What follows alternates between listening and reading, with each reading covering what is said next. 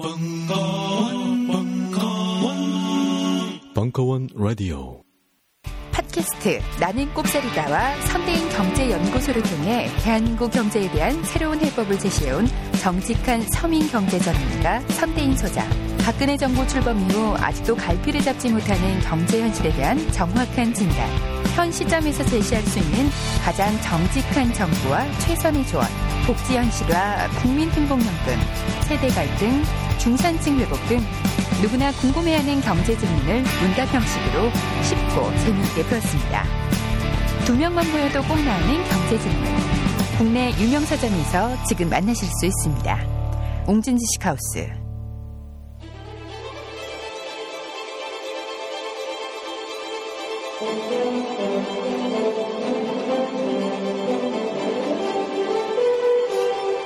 박근혜 경제의 이해와 생존법. 선대인의 이것이 경제다. 와! 참 썰렁하기도 하고 외롭기도 하고. 오늘은요, 어, 박근혜 예고드린 대로 박근혜 정부의 이제 그 경제 정책 방향 기조 그리고 어, 그런 속에서 우리가 어떻게 살아남아야 되는가에 대해서 좀 말씀을 드리겠습니다. 제가 오늘 하여튼 크게 세 덩어리 정도로 생각하고 있는데요. 오늘 준비해온 건 일단 사일 부동산 대책이 나왔으니까 뭐 부동산 대책 관련해서 조금 말씀을 드리고요. 그 다음에 어, 뭐 요즘 뭐 지하경제다 또 이 세수 확보다 해서 박근혜 정부가 어쨌거나 그 여러 가지 방안들을 내놓고 있죠. 한편으로는 또 세수가 모자란다 그러면서 지금 추경을 하고 있는 상황이고요. 그래서 그 박근혜 정부의 세금 문제 관련해서 제가 간략하게 좀 다시 말씀을 드리고, 그 다음에 최근에 이제 북한 위협, 그러니까 북한 리스크에 따른 그런 이렇게 긴장 상황이 계속 진행이 되고 있습니다. 그래서 어, 북한 경제가 한국 경제에 어떤 의미가 있는 건가? 그리고 지금 북한이 저렇게 그 위협적인 자세로 나오는 배경이 뭔가? 특히 경제적인 배경이 뭔가에 대해서 조금 말씀을 드리겠습니다. 크게 그 정도로 말씀을 드리면서 제가 이제 강연을 하겠고요. 자, 이제 본론으로 들어가세요. 자, 사일 부동산 대책 내용 알고 계시죠? 어, 몇 가지가 있습니다. 크게 제가 볼 때는요, 이렇습니다. 지금 부동산 시장이 굉장히 이제 침체되어 있는 건 다들 아시죠? 뭐 침체라고 표현하지만 부동산 가격은 이제 가라앉고 있고요. 또 그런 상황에서 집을 매수할 이 수요 자체가 이제 고갈이 된 상태입니다. 사실상. 이런 상태에서 정부가 이제 내놓은 고육책이 뭐냐? 제가 보기에는 고민에 고민을 거듭하다 내놓은 것 같습니다. 왜 고민에 고민을 거듭했겠습니까? 이명박 정부 때 이미 스물일곱 차례 부동산 정책을 내놨는데 이게 약발이 안 먹혔거든요. 그죠? 그래서 이천구 년 한 중반기 정도를 고점을 해서 이제 집값이 계속 떨어지고 있는 겁니다. 그런데 박근혜 대통령을 찍은 사람들의 상당수는 내 집값 좀 올려줬으면 이런 사람들이 상당히 많을 거란 말이에요. 그리고 집값을 떠받쳐주는데 이해관계를 가진 뭐 예를 들어서 건설업체, 부동산업계 뭐 이런 쪽은 뭐 말할 것도 없이 거의 뭐 박근혜 후보 쪽에 완전히 몰표를 줬을 겁니다. 가뜩이나 이제 지지율이 낮은 박근혜 대통령 입장에서는 아, 지지층에 이제 영합하는 또 기대에 부응하는 어찌 보면 그런 이제 정책을 내놨어야 될 거고요. 그게 어쨌거나 사람들 입장에서는 제일 뭐 기대가 많은 부동산 대책을 내놓은 거죠. 그래서 사일 부동산 대책이 딱 나왔습니다. 근데 이 사일 부동산 대책은요, 제가 보기에는 이 사람들 입장에서는 할 수 있는 건 다 했는데 그럼에도 불구하고 결국 부동산 가격의 하락을 결코 막지 못하는 대책입니다. 왜? 아까도 말씀드렸다시피 수요는 고갈되어 있는데요. 그럼 남아있는 수요가 뭔가, 뭐가 있는가를 이 사람들이 본 겁니다. 제가 볼 땐 딱 두 부류라고 이제 파악한 것 같아요. 일단 소득이 충분하진 않지만 무주택자들. 그래서 빚을 왕창 빌려주면 빚내서 집을 살 수 있는 사람들. 그게 이제 생애 무주택자들에 대해서 이제 뭐 취득세를 감면해주고 뭐 디티아이나 엘티브이 규제를 사실상 풀어지는 거죠. 그 사람들에 한해서. 그리고 또 한쪽은 어떤 사람들이냐. 어, 뭐 지금 기존의 다주택자일 수도 있고요. 아니면 뭐 자산가들이죠. 자산가들인데 지금 이제 시장 침체가 와, 오니까 뭐 더 이상 예전처럼 뭐 투기질을 하지 않는, 뭐 좋게 말해서 뭐 투자를 하지 않는 이런 그룹이 있을 거란 말입니다. 이 사람들한테 어차피 집값이 가라앉고 있는데 뭐 여러 가지 양도세다, 취득세다 이런 것들을 깎아줄 테니 집 한번 사봐라. 어, 뭐 집값이 떨어지면 책임은 못 지겠으나 집값이 오를 때는 어, 세금을 더 매기진 않겠다 이런 거죠. 그러니까 실제로는 이제 집값 리스크가 발생할 경우에 이제 이 거래에 따르는 부담을 줄여줘서 그 사람들 보고 집을 좀 사보라 이런 메시지입니다.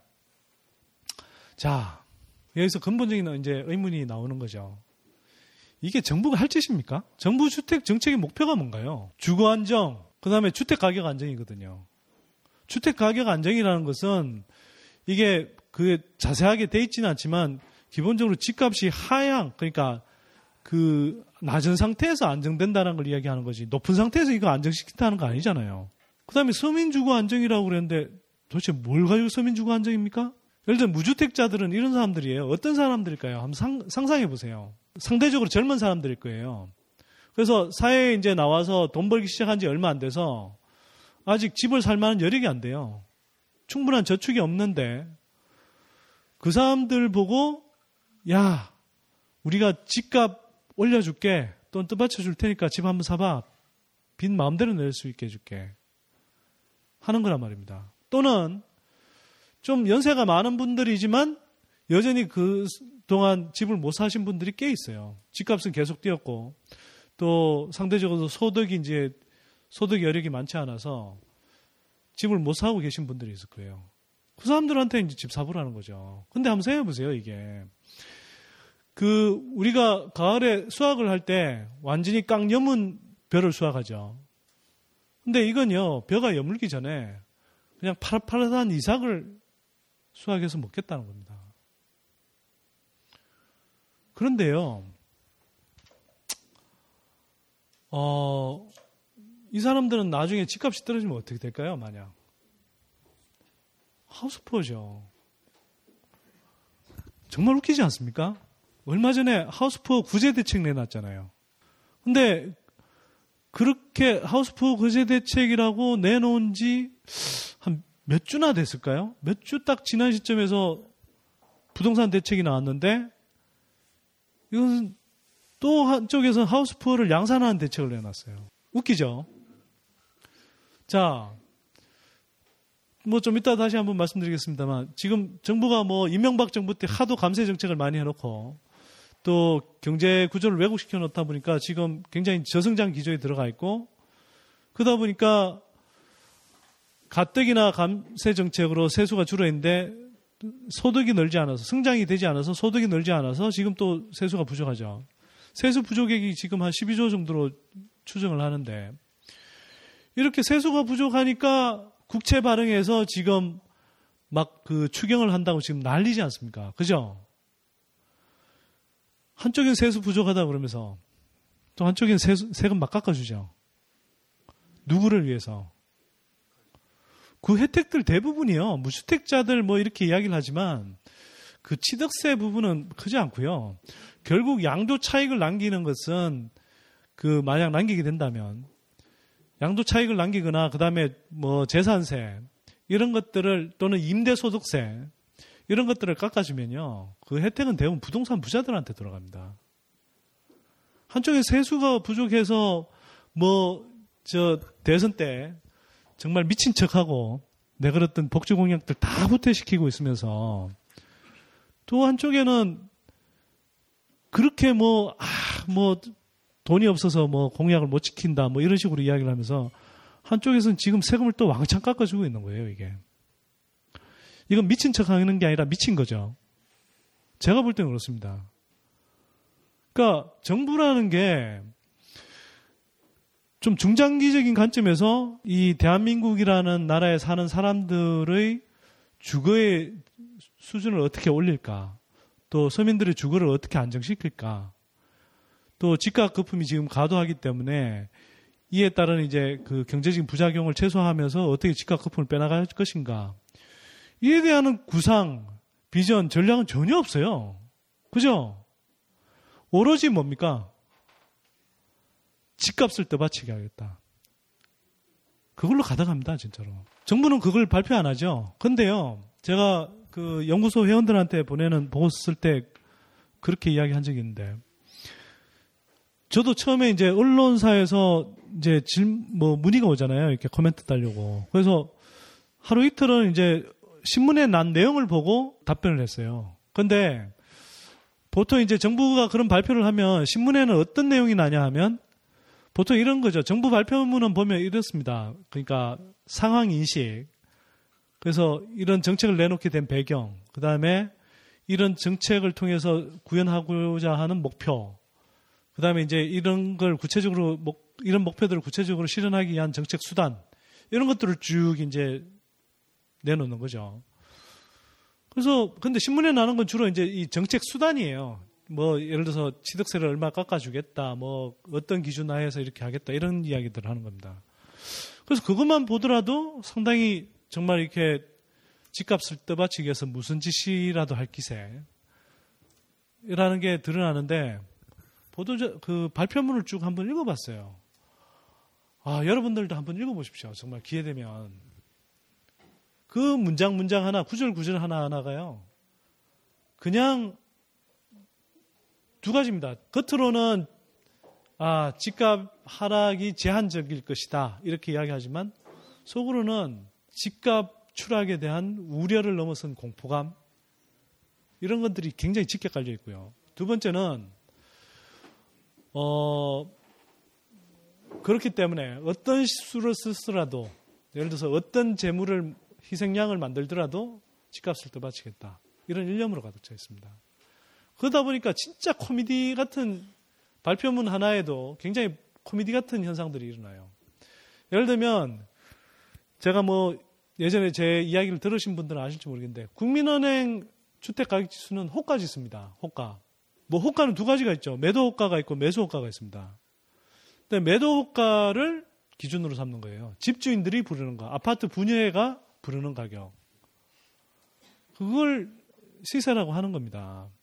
근데 이 매도호가라는 건요, 집값이 오를 때는 뭐 실제 거래되는 가격하고 거의 비슷하게 올라가는데, 떨어질 때는 실거래가가 한 이십 퍼센트 떨어져도 호가는요, 아시죠? 아파트 분야애들 담합해서 안 떨어뜨리는 거. 그렇다고 뭐 그럼 아파트 분야애들이 담합하는 가격으로 팔립니까? 아니죠. 어쨌거나 한 실거래가로는 이십 퍼센트 떨어져도 호가로는 뭐 사, 오 퍼센트밖에 안 떨어진단 말입니다. 근데 그러다 보니까 정부 주택 통계상으로는 국민은행 그 발표문에 나와요. 국민은행 주택 가격 지수로 이 고점 대비해서 다 합쳐봐야 한 삼 점 오 퍼센트 정도가 떨어진 걸로 나와요. 여러분들 삼 점 오 퍼센트 떨어졌는데 이런 호들갑 뜨는 게 좀 이상하지 않나요? 그러니까 자기네들도 이상한 거예요, 이게. 통계가 엉망이라는 걸 스스로 알겠죠. 저는 제가 만약 그 발표문이나 보도자료 쓰는 공무원이었으면, 아, 정말 힘들 것 같아요, 정신적으로. 아니, 통계상으로는 도저히 뭐 이렇게 심각한 상태가 아닌데, 그, 그 통계상으로 나타난 수치와는 전혀 맞지 않는, 뭐 진짜 일부 언론에서 말하는 종합 선물 세트를 내놔야 되잖아요. 그렇게 내놓고 있는 거거든요. 근데 중요한 건 뭐냐면, 그 정부가 실제로 그 뭐 주택 통계가 뭐 삼 점 오 퍼센트 떨어졌다, 또 주택 가격 하락이 제한적일 것이다, 이런 겉으로 드러내는 표현과는 달리 실제로는 집값 추락에 대한 우려가 굉장히 짙게 깔려 있다는 겁니다. 그게 사실 속내인 거죠, 속내. 자, 그러면 정부는 이렇게 이야기하죠. 이번 대책도 잘 보면 뭐 서민 주거 안정을 위한 뭐 부동산 종합대책인가 뭐 이렇게 되어 있습니다. 이름부터 굉장히 기만적이죠. 아니 서민들 사실은 재물로 삼는 정책을 서민 주거 안정이라고 이렇게 표현해요. 그리고 표현을 보면 아까 제가 저 무주택자들 이야기했죠. 이 사람들이 빚을 왕창 내지 않는 한 집을 사줄 수가 없는데 이 사람들이 유효수요자인가요? 유효수요라는 건요. 영어로 표현하면 effective demand를 이야기하는데 effective demand가 될 수 있으려면 두 가지 조건을 충족해야 됩니다. 내가 구매할 의사가 있고 willing to pay라고 그럽니다. 그 다음에 내가 살 수 있어야 됩니다. 살, 살 수 있는 구매력이 있어야 됩니다. able to pay라고 그러는데요. 이 두 가지가 충족이 돼야 되는데 빚을 내야 살 수 있다면 그건 유효수요가 아니죠 이미. 근데 버젓이 유효수요라고 표현해요. 그리고 지금 이 주택거래가 침체되어 있으니까 이걸 주택거래 정상화라고 표현합니다. 근데 지금 집값이 정상화, 주택거래가 정상화되지 않는 근본적인 이유가 뭔가요? 집값이 너무 높아서 그렇죠. 딴 거 아닙니다. 집값은 이렇게 높아져 있는데 집값이 올라가면 우리 다 배웠죠? 어려운 거 아닙니다. 가격이 올라가면 수요는 늘어나나요? 줄어드나요? 줄어들죠. 지금 이천 년대 내내 집값이 올라서 가격은 이렇게 올라갔단 말입니다. 수요는요? 확 줄어있죠. 그러면 이게 다시 수요와 공급이 만나는 지점까지 가격이 내려오면 되죠.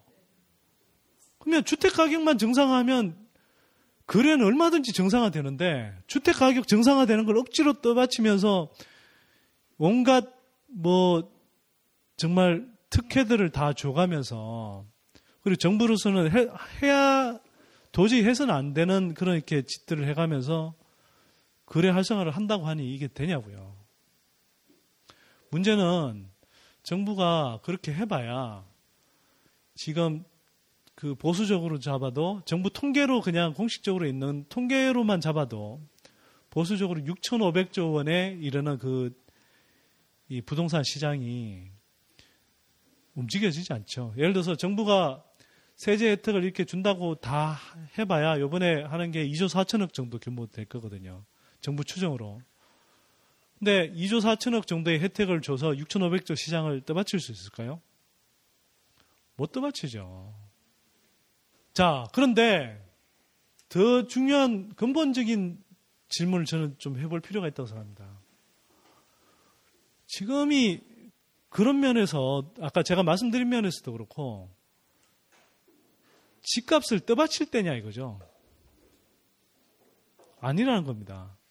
우리가 보통 부동산 시장은 이제 사이클을 그리 십 년에서 한 이십 년 정도의 사이클을 그리는데요. 천구백팔십육 년 국민은행 가격지수가 작성되기 시작한 시점부터 팔십 년대 후반에 올랐고 구십일 년 초에 정점을 찍고 그다음에 외환위기 때까지 실거래 가격으로 그 실질 가격 물가 상승률을 반영한 실질 가격으로 반토막이 났다가 이천 년대 내내 올랐던 거거든요. 그리고 지금 이천팔 년 중반 또는 이천구 년 중반 정도를 꼭지점으로 해서 지금 떨어지고 있는 겁니다. 자, 뭐 김대중 정부 때 외환위기 직후에도 우리가 주택시장 침체가 와서 부양책을 쓰지 않았느냐 그런 이야기 하죠. 김대중 정부 때는 쓸만했으니까 썼죠. 집값이 바닥이었잖아요. 바닥도 꺼져서 완전히 지하 일 층으로 내려갔던 거거든요. 그러니까 실제로 그렇습니다. 원래 이렇게 구십육 년 정도쯤 되면 바닥을 다지고 올라갔어야 되는데 여기 올라갈 기미가 보였었는데 외환위기 충격이 오면서 사실은 바닥을 다지고 있다가 다시 바닥이 꺼져버렸던 거거든요. 실제로 그렇습니다. 이때. 근데 지금은요.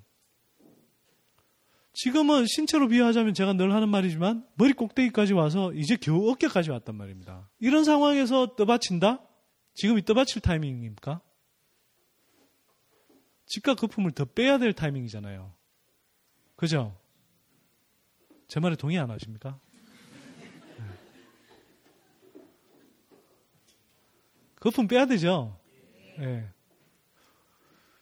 물론 뭐 정부 입장에서 생각하자면 집값 거품이 빠졌을 때 그 혹시라도 뭐 부동산 시장이 큰 충격이 오고 그다음에 일정하게 뭐 금융권의 충격이 갈 수 있지 않느냐. 또 건설업체들 줄도산하면 지금도 건설업체들이 힘든데 줄도산까지 하면은 한국 경제 진짜 위기가 와서 큰일 나는 거 아니냐. 뭐 그런 식으로 그냥 좋게 생각해줘도 그렇게 생각할 수도 있습니다. 근데 참 미련한 게요. 다른 나라에서 부동산 거품 꺼지는 걸 보면서 우리나라는 어떤 식으로든 이렇게 꺼지는 걸 막을 수 있다고 생각하는 건지 모르겠습니다. 그리고 서사 거품 꺼지는 걸 막을 수 있다고 하더라도, 그러니까 거품이 잔뜩 쌓여 있는데 이걸 억지로 떠받치면 떠받칠수록 엄청난 기회비용이 발생하는 거거든요. 국민경제 전체에. 그게 어떤 겁니까? 이미 우리는 겪고 있어요. 제가 누누이 이야기하는 거지만 부동산 가격이 오르는 가운데 부동산 시장에 돈이 묶여서 생산경제에 돈이 돌지 않았고, 그래서 일자리 소득이 늘지 않았다고 그랬죠. 집값은 뛰어서 우리 젊은 친구들 결혼도 못했고, 그래서 애도 안 태어난 나라가 돼 있는 거죠. 사회적으로 이미 그런 엄청난 기회비용이 발생하고 있는 겁니다. 또 당장 이명박 정부 이후 시기만 보더라도 부동산 시장을 떠받치겠다, 또 건설 부양책을 쓴다, 이런 각종 명목으로 해서 공공부채만 한 사백조 원이 늘어났습니다. 물론 그중에 다 모든 돈이 뭐 부동산 시장이나 건설 시장에만 들어간 건 아니겠지만 상당 부분이 개발 공기업들 위주로 늘어났으니까요. 거의 한 절반 가까이는 그 부동산 시장 부양이라는 목표를 위해서 아마 투입됐을 겁니다. 가계부채는요, 이백구십조 원 늘어났죠, 이미. 그게 다 국민 경제 전체적으로 기회비용입니다, 기회비용. 또는 다르게 표현하면 당장의 충격을 줄이기 위해서 미래의 그 가계라 민간이라든지 또는 공공이 쓸 수 있는 돈들을 미리 당겨 쓴 겁니다. 소진해버린 거예요.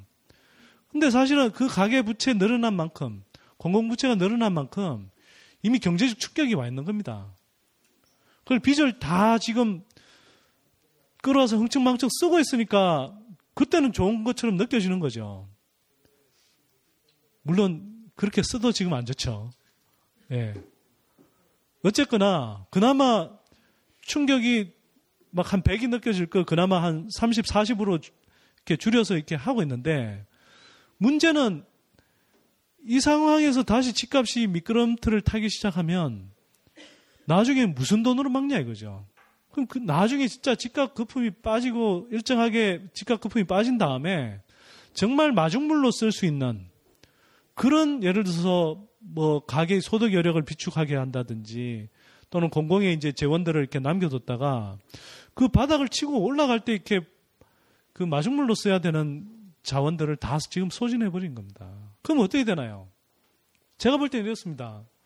집값이요, 그러니까 이게 당장은 몇 달 정도 집값 떨어진 걸 뭐 지연시킬 수도 있고, 뭐 경우에 따라 뭐 살짝 반등도 일어날 수 있겠지만, 결국은 큰 흐름에서 제 갈 길 갈 겁니다. 제 갈 길 가면 어떻게 되나요? 예를 들어서 이게 뭐 박근혜 정부가 대대적인 부양책을 쓰는데도 불구하고 약발이 없다는 걸 시장에서 확인하게 되면 어떻게 됩니까? 더 충격이 크지 않을까요? 아, 더 이상 박근혜 정부가 저렇게 대대적으로 했는데도 안 되는구나. 그러면 그동안 반영되지 않았던 집값 하락분이 한꺼번에 반영되면서 집값이 더 급락할 수도 있고요. 또는 집값이 급락하지 않는다 하더라도 빨리 조정되고 이렇게 바닥을 치고 올라갈 수 있었던 기간이 길어지는 거죠. 그만큼 장기 침체 기간이 길어지는 겁니다, 제가 볼 때는. 그래도 이분들은 그렇게 생각 안 하죠. 근데 사람이 아메바도 아니고 그걸 왜 못 내다보죠? 저류라서 그런가? 자, 이번 대책이 왜 약발이 없을 거냐? 아까 제가 보여드렸다시피 외환위기 직후부터 해서 계속 바닥을 치고 올라서 한 이천팔 년 중반 또는 이천구 년 중반, 서울 수도권 기준으로 해서 이게 고점을 찍고 지금 떨어지고 있는 상황이죠. 그런데 앞에서 집값이 쌀 때, 그 다음에 소득 여력이 있는 사람들이 계속 집을 사고, 나, 점점 이제 나중으로 가면 갈수록 집값은 올라가고 소득 여력은 부족한 사람들이 남아있다가 계속 집을 사는 대열에 이제 끼어들다 보니까 이 부족한 갭을 금융권에서 이제 빚을 빌려와서 메웠죠. 그죠? 자, 그런데 우리가 이제 그렇게 하다가 사실 이천팔 년 중반에 어, 글로벌 금융위기가 오면서 서울을 기준으로 할 때 실제 거래 가격이 단기간에 한 이십 퍼센트 가까이 빠집니다. 물론 국민은행 가격지수는 이 당시에도 한 삼, 사 퍼센트밖에 안 빠지는 걸로, 빠지는 걸로, 그러니까 삼, 사십 퍼센트 정도밖에 안 빠지는 걸로 나옵니다. 근데 실제 거래되는 가격은요, 이십 퍼센트 정도 가까이 빠졌습니다. 자, 근데 이천구 년에 이명박 정부가 이제 대대적인 부양책을 내놓죠. 디티아이 규제 완전히 풀어버리고요. 그 다음에 사대강 사업 시작하고 하죠. 그 다음에 서울시 같은 데도 뭐, 서울시나 각종 지자체도 각종 개발 사업 벌이기 시작합니다. 그때 이천육 년, 이천칠 년에 정부 그 공공사업 예산이 한 이십 조 원 조금 넘던 수준에서 이천구 년이 되면 오십일 조 원까지 늘어납니다.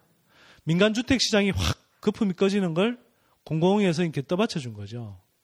자, 그렇게 해서 돈도 엄청 풀고 금리도 확 낮추고 해서 대규모 부양책을 썼습니다. 사실은 이천팔 년 중반을 거의 넘어 수준까지 집값이 올라왔어요. 그런데 다시 내려가죠. 부양책의 약발이 다 하기 시작하면서.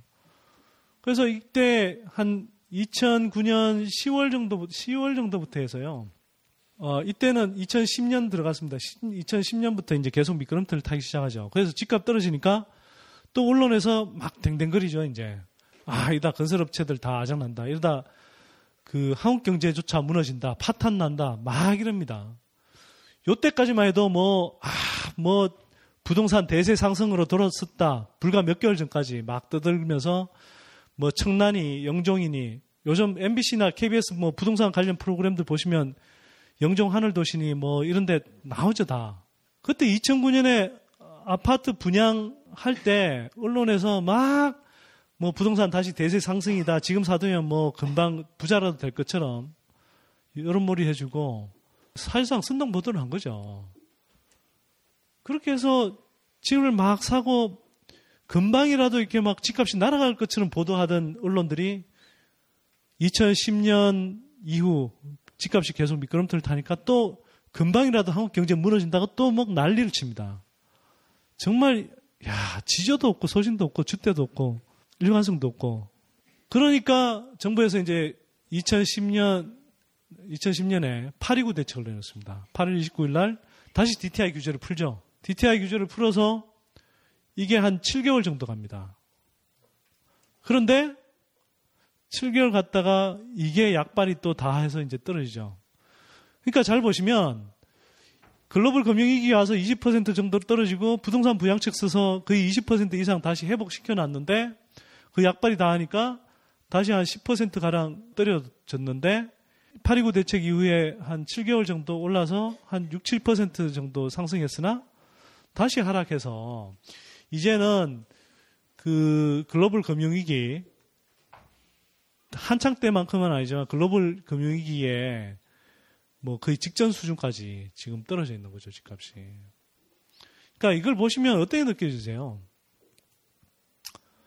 정부가 부양책을 써도 이제는 약발이 안 먹히죠. 점점 그러니까 약발이 먹히는 기간도 짧아지고 그 다음에 부양책에 따른 집값 상승폭도 계속 줄어들고 제가 팔 이구 뭐 이천구 년 부양책하고 팔 이구 대책만 이야기를 해서 그렇죠. 제가 아까도 말씀드렸다시피 이명박 정부에서만 이십칠 번 정도의 크고 작은 부동산 부양책이 나왔습니다. 근데 그 영향을 못 미치죠, 지금. 특히 팔 이구 대책 이후로는. 근데 어쨌거나 이제 사람들이 박근혜 정부 대책이라고 이제 기대감을 모으고 있는 상황이고 또 아까도 말씀드렸다시피 박근혜 정부도 나름대로 자기 지지층에 이제 그 자기 지지층에 이해에 부합하기 위해서 뭐 대대적인 이제 이 대책들을 내놨는데 이 대책이 몇 개월을 갈 거냐. 글쎄요. 저는 뭐 길어도 한 짧으면 삼 개월, 길어도 육 개월. 아마 제가 이렇게 말씀드린 건요. 혹시나 몰라서 그냥 충분히 기간을 잡고 말씀드린 겁니다. 벌써부터 뭐 언론에서 이렇게 행간을 읽어보면 좀 느낌이 드러나죠. 아니 이 대책 나오고 나서 나왔던 언론 보도들 한번 보십시오. 뭐 봄바람, 훈기, 뭐 꿈틀, 지, 집값이 지렁입니까? 꿈틀대게? 진짜 웃기죠. 근데 그거 그런 보도들 많이 보셨죠? 그런데 그 내용들 잘 한번 읽어보시면요, 이런 거죠. 뭐 시세가 오른 것처럼 막 뭐 잠 제목은 이렇습니다. 뭐 잠실 뭐 재건축 단지 일주일 새 뭐 삼천만 원 하살표, 뭐 삼천만 원 쑥. 예. 근데 읽어보면 거래는 안 일어났는데 집주인들이 괜한 기대감에, 마른 기대감인데 그냥 헛물 켜는 겁니다. 이렇게 기대감에 뭐 매물을 걷어들이고 호가를 올렸다. 아니 가뜩이나 가격이 높아서 지금 거래가 안 되는데 여기서 다시 올리면 어쩌겠다는 말입니까? 집을 사란 말입니까? 말란 말입니까? 또 이런 거죠. 아, 분양업체들 뭐 이렇게 뭐 입질이 늘어났다. 뭐 문의전화가 늘어났다. 문의전화에 늘어날 수 있죠. 이건 집을 사지 않더라도요. 예를 들어서 지금 그 무주택 서민들은 그 엉어리가 져 있을 거예요. 이게 많은 사람들이. 그래서 혹시라도 또 정부가 막 저렇게 막 그 대책을 내놓으니까 나는 살 수는 없는데 이게 저 집값이 뛰어버리면 어떡하지? 그런 공포감이 분명히 있어요. 많은 부분들이, 많은 분들이 있을 겁니다. 실제로 살 가능성은, 살 가능성은 별로 없으나 중개업체에 전화해서 물어볼 수 있죠. 또는 분양업체에다가 전화해서 물어볼 수 있죠. 그리고 심지어는 이런 게 나옵니다. 뭐, 가계약이 늘었답니다. 가계약. 분양업체. 가계약은 뭔지 아세요? 가계약은 나중에 자기가 실제로 계약을 하지 않더라도 아무런 위약금 없이 그냥 할 수 있는 겁니다. 쉽게 말해서 가계약이 아니고요. 그냥 나 일단 한번 뭐 되든 안 되든 일단은 눈치 보고 살 거니까 뭐 정말 오를 것 같으면 사지, 살 수도 있지, 이런 기분으로 그냥 올려놓는 겁니다. 쉽게 말해서. 근데 그런 식으로 한 게 뭐 가계약이 늘어났다. 다 이런 거예요, 내용이. 그걸 가지고 뭐 집값이 금방 뛴다라는 것처럼 그렇게 하다가 그것도 이제 좀 지나니까 안 먹히죠, 시장에서. 그러니까 언론에서 이제 꼬리를 내리기 시작합니다. 아, 얘네들은 참 정말 그럴듯하게 참 잘도 속여요, 근데. 이번에는 시장에서 이제 큰 반응이 없으니까 뭐라 그럽니까? 아, 국회에서 여야 합의에 따라서 이렇게 입법이 안 될 수 있어서 사람들이 아직 관망하고 있다. 아니, 요번 대책 내놓고 이게 국회에서 대, 저, 이 대책이 통과 안 될 거라고 생각한 사람이 얼마나 있을까요? 실제로 통과됐죠? 통과되고 있는 분위기죠. 십 분 쉬겠습니다. 십 분 쉬고 다시 만나겠습니다. 고맙습니다. 이천십삼 년 일월. 민족 유일 정론 대단지일보의 역량이 총집결된 궁극의 컨텐츠 모음집이 탄생했습니다. 미생, 이끼, 야호 등으로 이미 만화가의 정점에선 윤태호가, 그의 인생 최초로 만평연재를 결정한 잡지. 네이버 웹툰에서 S라인, 살인자 오난감을 연재하며 천재작가의 등장이라 불리운 꼬마비의 신작을 유일하게 볼 수 있는 잡지. 위대한 캐치비로 일찌감치 대한민국을 뒤흔들어 놓은 강도화가, 에스에프 섹스 향토 환타지 존슨의 단독 연재에 들어간 그 잡지. 재난국가의 필수 생존 교양서 더 딴지는 마켓 닷 딴지 닷 컴에서 바로 구입하실 수 있습니다. 안 사면 확 망해버릴지도 모릅니다.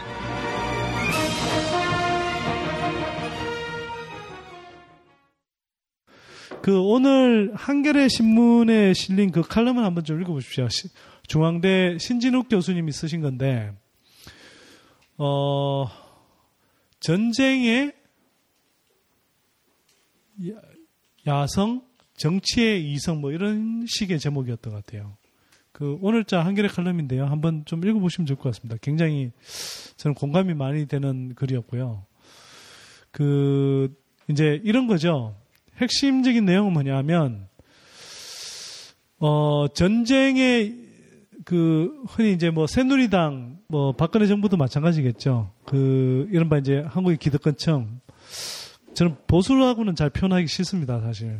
근데 어쨌거나 대체로 한국에서 보수라고 분류되는 사람들, 또 오히려 나이가 든 사람, 유교의 경험이 있는 사람일수록 전쟁이 실제로 발발할 가능성이 낮다고 본다는 거예요. 그래서 뭐 정, 북한이 저렇게 도발을 하더라도 어, 봐주지 말고 끝까지 뭐 버텨라, 버텨라가 아니라 이제 굴복하지 마라.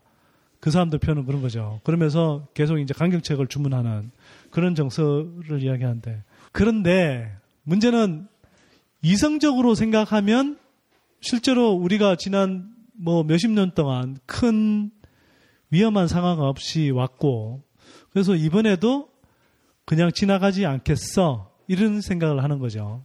그런데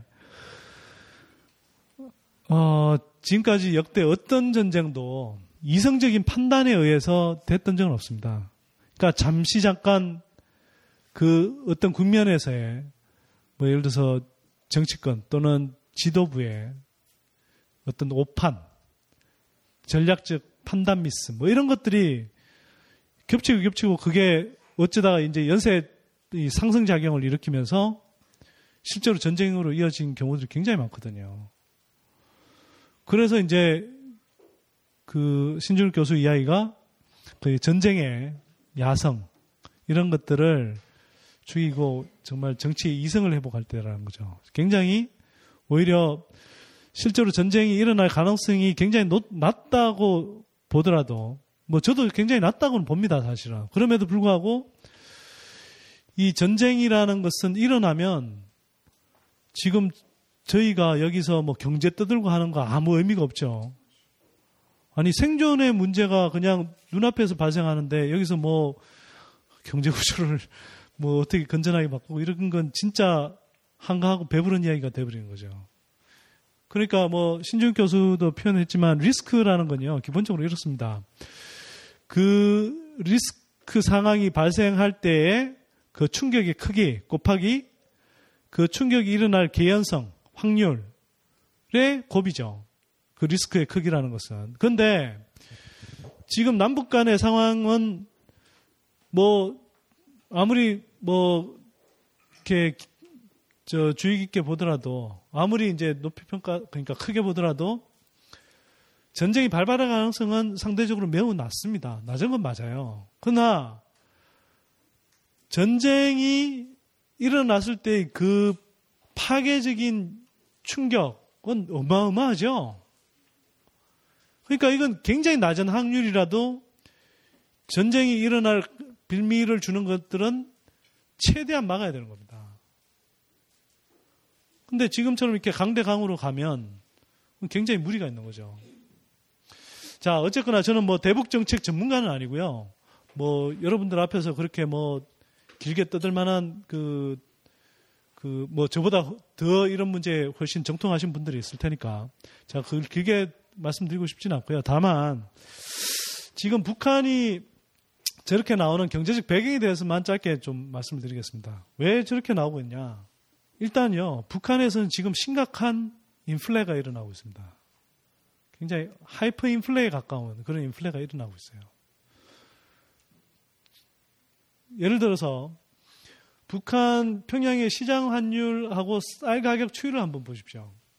실제로 그 한 이천십이 년 초 정도에 예를 들어서 쌀 가격은 한 삼천오백 원, 사천 원, 삼천이백 원, 삼천사백 원 뭐 이런 정도였어요.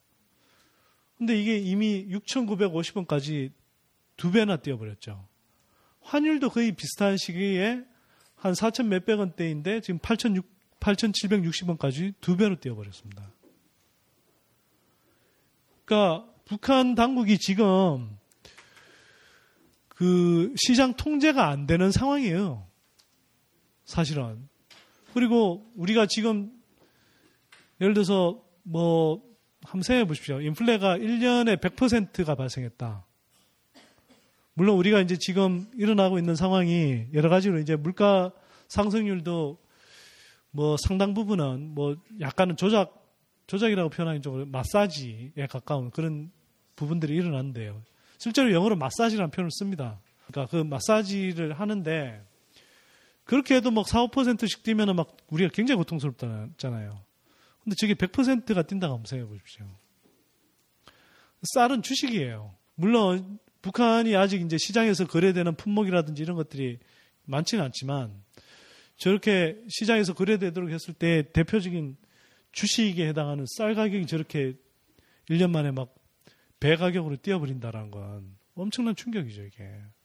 서민들은 굉장히 고통스러운 겁니다, 북한 주민들은. 자, 그 다음에 또 하나 북한에서는 지금 어떤 상황이 벌어지고 있느냐. 북한의 대외 교역 추이를 한번 보십시오. 북한의 이 대 교역국이라고 할 수 있는 중국하고 남한의 교역 규모 추이를 한번 보십시오. 이천칠 년에요. 북한의 대남한 교역 규모는 십팔억 달러, 중국은 십구점칠억 달러였습니다. 당시에는 별 차이가 없었죠. 중국이랑 한국이랑 북한과의 교역 규모가 큰 차이가 없었습니다. 이천십이 년 지난해로 오면 한국은 십팔억 달러에서 십구점칠억 달러로 조금 늘었는데 중국은 십구점칠억 달러에서 오십구점삼억 달러로 거의 한 세 배 가까이 늘어버렸어요. 이게 왜 발생한 걸까요? 이명박 정부에서 경제협력, 교류 이런 것들은 최대한 뭐 억제를 했고요.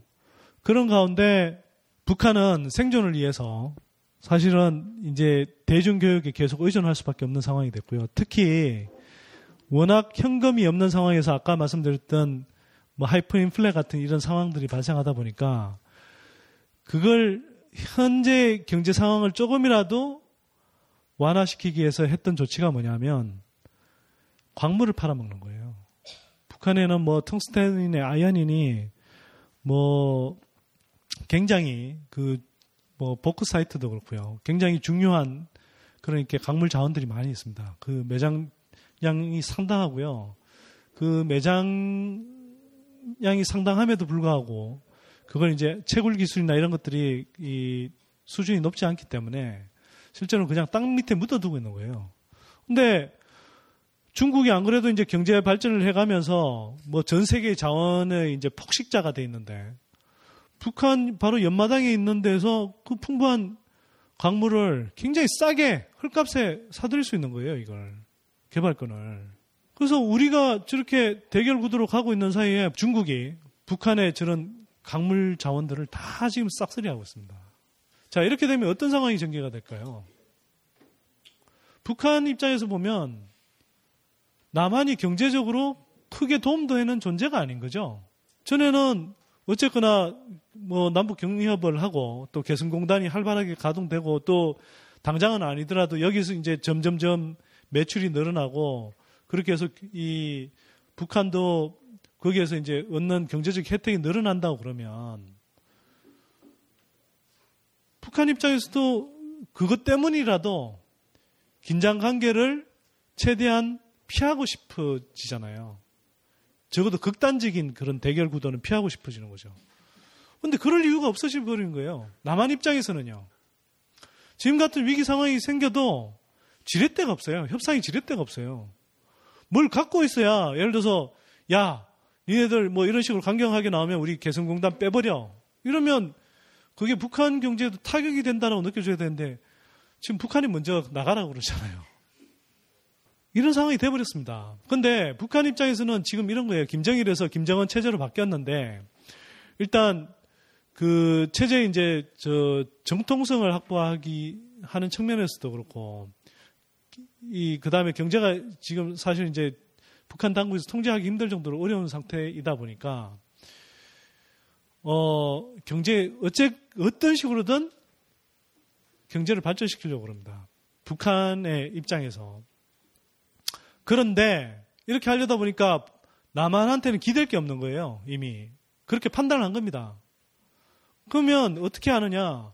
그럼 국제사회하고 어떤 식으로든 북한에 대한 일종의 이제 평화협정을 맺자고 그러고 있는 거죠. 평화협정 체제를 만들어서 자기네들의 국제적인 어떤 이렇게 경제 교류를 늘릴 수 있도록 또는 이렇게 미국이 차단하고 있는 각종 이제 제재 조치들 이런 것들을 다시 이제 풀 수 있도록 요구를 하는 거죠. 근데 그 방식은 사실은 북한이 착각을 하고 있는 거죠.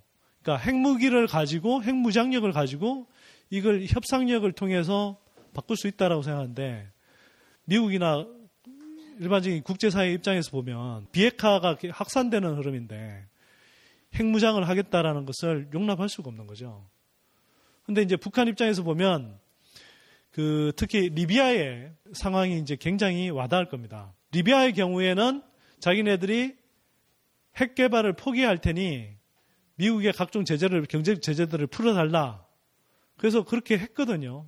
실제로 그렇게 이제 바트가 이루어진 겁니다. 그렇게 해서 실제로 리비아에 대한 뭐 경제적 지원도 좀 이루어지고 뭐 이런 것 같았는데 실제로는 지난해 그 중동에서 이제 뭐 그 지난해가 아니죠. 지지난해죠 이미 하면서 이제 그 각종 이제 이 뭡니까 그거 소셜 에스엔에스 혁명들이 막 분출되면서 리비아의 가다피가 실권했잖아요. 근데 그렇게 이제 시민들 봉기가 일어나니까 미국이 그때 치고, 치고 들어와서 가다피를 이제 이, 이 뭡니까 쫓아낸 거잖아요, 사실상. 그러니까 그걸 봐, 보니까 북한 입장에서는 핵무기를 포기해서는 안 되겠다라는 생각이 드는 거죠. 자, 그리고 또 한편으로는 경제적으로 협상의 지렛대를 확보하는 데 있어서 핵무기만큼 저렴한 비용으로 이 협상력을 갖는 게 쉽. 그러니까 이만큼 좋은 수단이 없다라고 보는 겁니다. 예를 들어서 뭐 군인들 먹여 살리고 각종 뭐 다른 무기 체계를 이렇게 갖추고 하려면 거기에 대한 어마어마한 투자가 따라야 되는데 이건 핵무기는 한 방만 갖고 있어도 호락호락 이제 넘보지 못하는 존재가 된다 이렇게 생각하는 거죠. 그러니까 어찌 보면은 합리적인 것처럼 보이나 실제로는 뭐 역사적으로는 그렇게 통하지는 않았던 방식입니다. 그러나 어쨌거나 어쨌거나 북한으로서는 이제 그렇게 생각을 하는 거고요. 그래서 지금 경제력과 핵무장력의 병진 발전 전략이라고 나름대로 이제 쓰고 있는 겁니다. 그래서 지금 이 상태가 와 있는, 그러니까 이 상태로 지금 계속 치닫고 있는 거죠. 근데, 그러니까 북한 입장에서는 이미 남한이 그렇게 자기네들 입장에서 보면 뭐 크게 돈 받을 일도 없고 비중 있는 존재가 아닌 게 되어버렸습니다. 그러니까 북, 이, 미국을 상대로 한 게임에서 남한을 인질로 한 게임을 지금 사실 벌이고 있는 거예요. 협상 게임을 벌이고 있는 겁니다.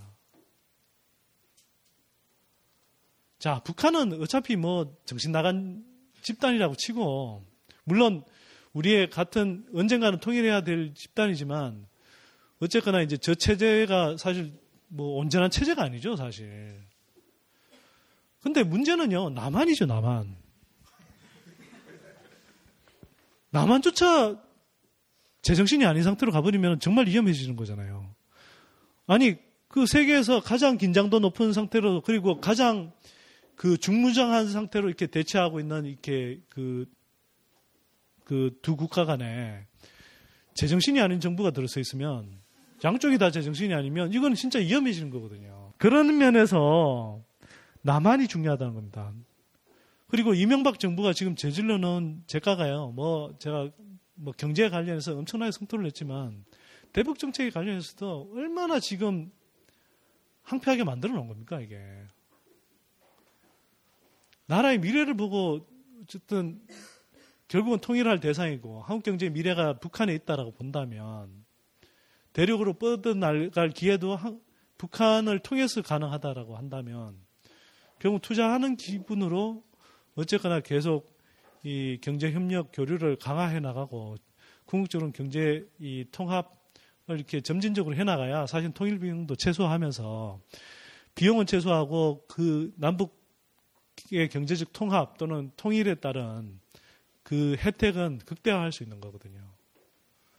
그러니까 근데 얘네들은요 기본적으로 전략적 사고도 없고요. 그 다음에 그 설치류가 눈이 어둡죠. 그러니까 멀리 못 내다봅니다. 실제로 그랬고요. 박근혜 정부는 사실은 모르겠습니다. 이게 뭐 아직은 잘 모르겠는데 지금까지 하는 행태로 봐서는 어, 이명박 정부보다는 나은지 모르겠는데 뭐 어쨌거나 대할 용이 있다 이런 이야기를 하긴 했으니까. 근데 그렇다고 해서 이 남북 관계를 이 획기적으로 전환할 만한 그런 이렇게 정치적 리더십을 가진 정부인가에 대해서는 굉장히 의구심이 생깁니다. 자, 이런 상태에서 결국 저는 이렇게 생각합니다. 남한이 어, 뭐 지금이라도 쉽지 않죠.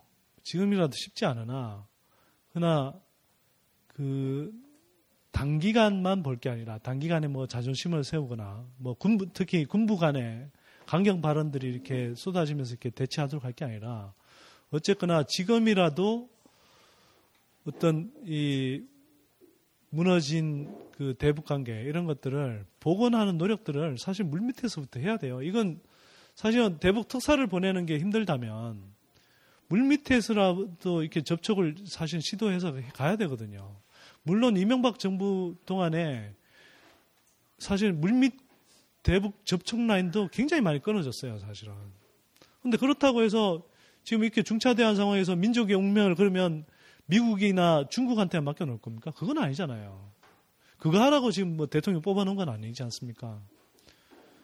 그리고 뭐 박근혜가 경제는 못 살려도 안보는 잘할 거라며요. 잘하긴 뭘 잘합니까?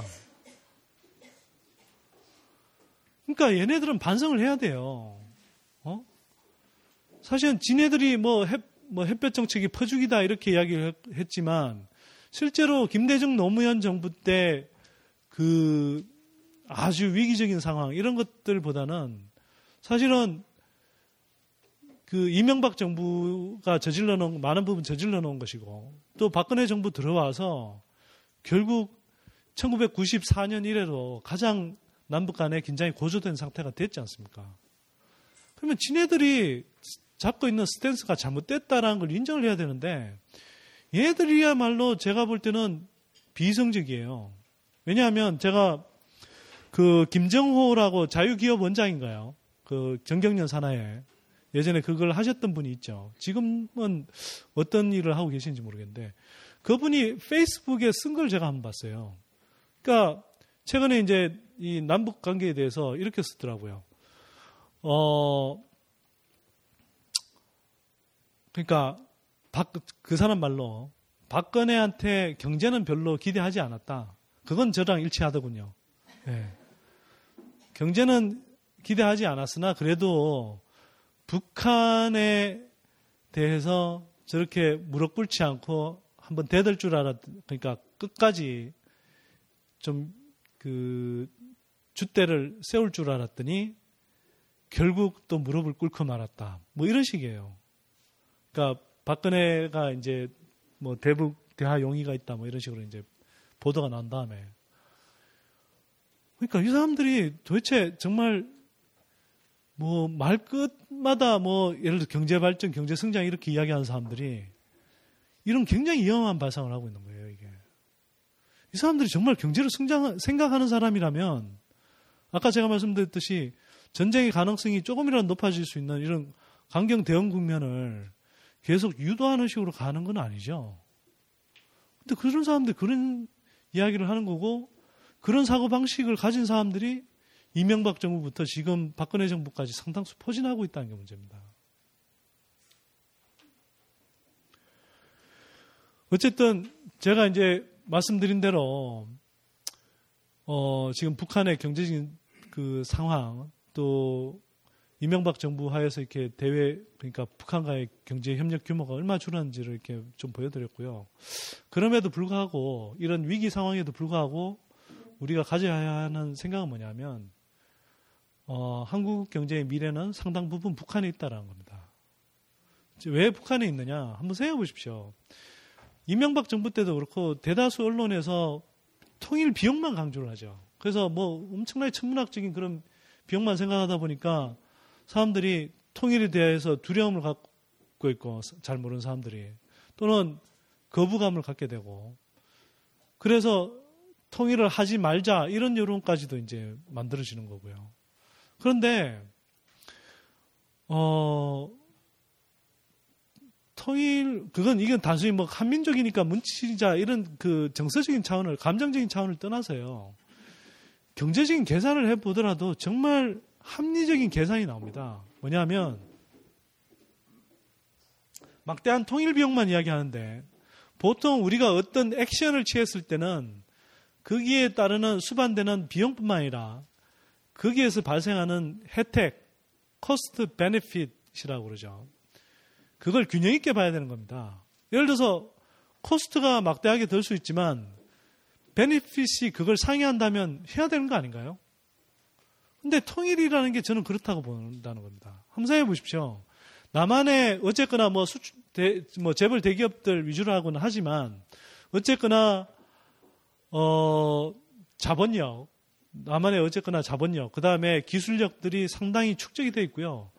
특히나 정말 항폐한 조건에서 한국 전쟁 이후에 폐허와 같은 상황에서 몇십 년 만에 경제 성장을, 고도의 경제 성장을 일으켰던 그 경험을 갖고 있습니다. 그건 굉장히 소중한 거예요, 그 자체로. 이거 자체를, 그 여러 가지 문제점이나 부작용이 있다 하더라도 이거 자체를 저희는 부인해서는 안 된다고 생각합니다.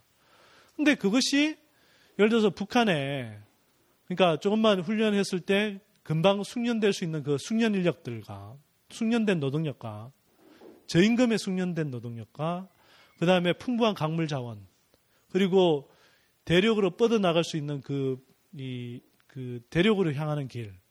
그래서, 예를 들어서 중국과, 중국의 이제 그, 중국이라든지 아니면 뭐 연해주 지역이라든지 이런 지역들하고 교류 협력을 확대할 수 있는 그런 가능성들을 다 염두에 두고 이런 것들이 시너지 효과를 일으킨다고 한번 생각해 보십시오.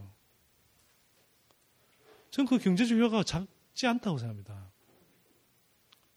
특히, 한국처럼 지금 남한처럼 굉장히 급속도로 저출산 고령화가 일어나면서 빠른 속도로 고령화로 진행되고 있는 상, 상황에서 상대적으로 젊은 인구가 많은, 남한보다는 젊은 인구가 많은 북한의 노동력을 활용하는 건 굉장히 중요한 가지입니다.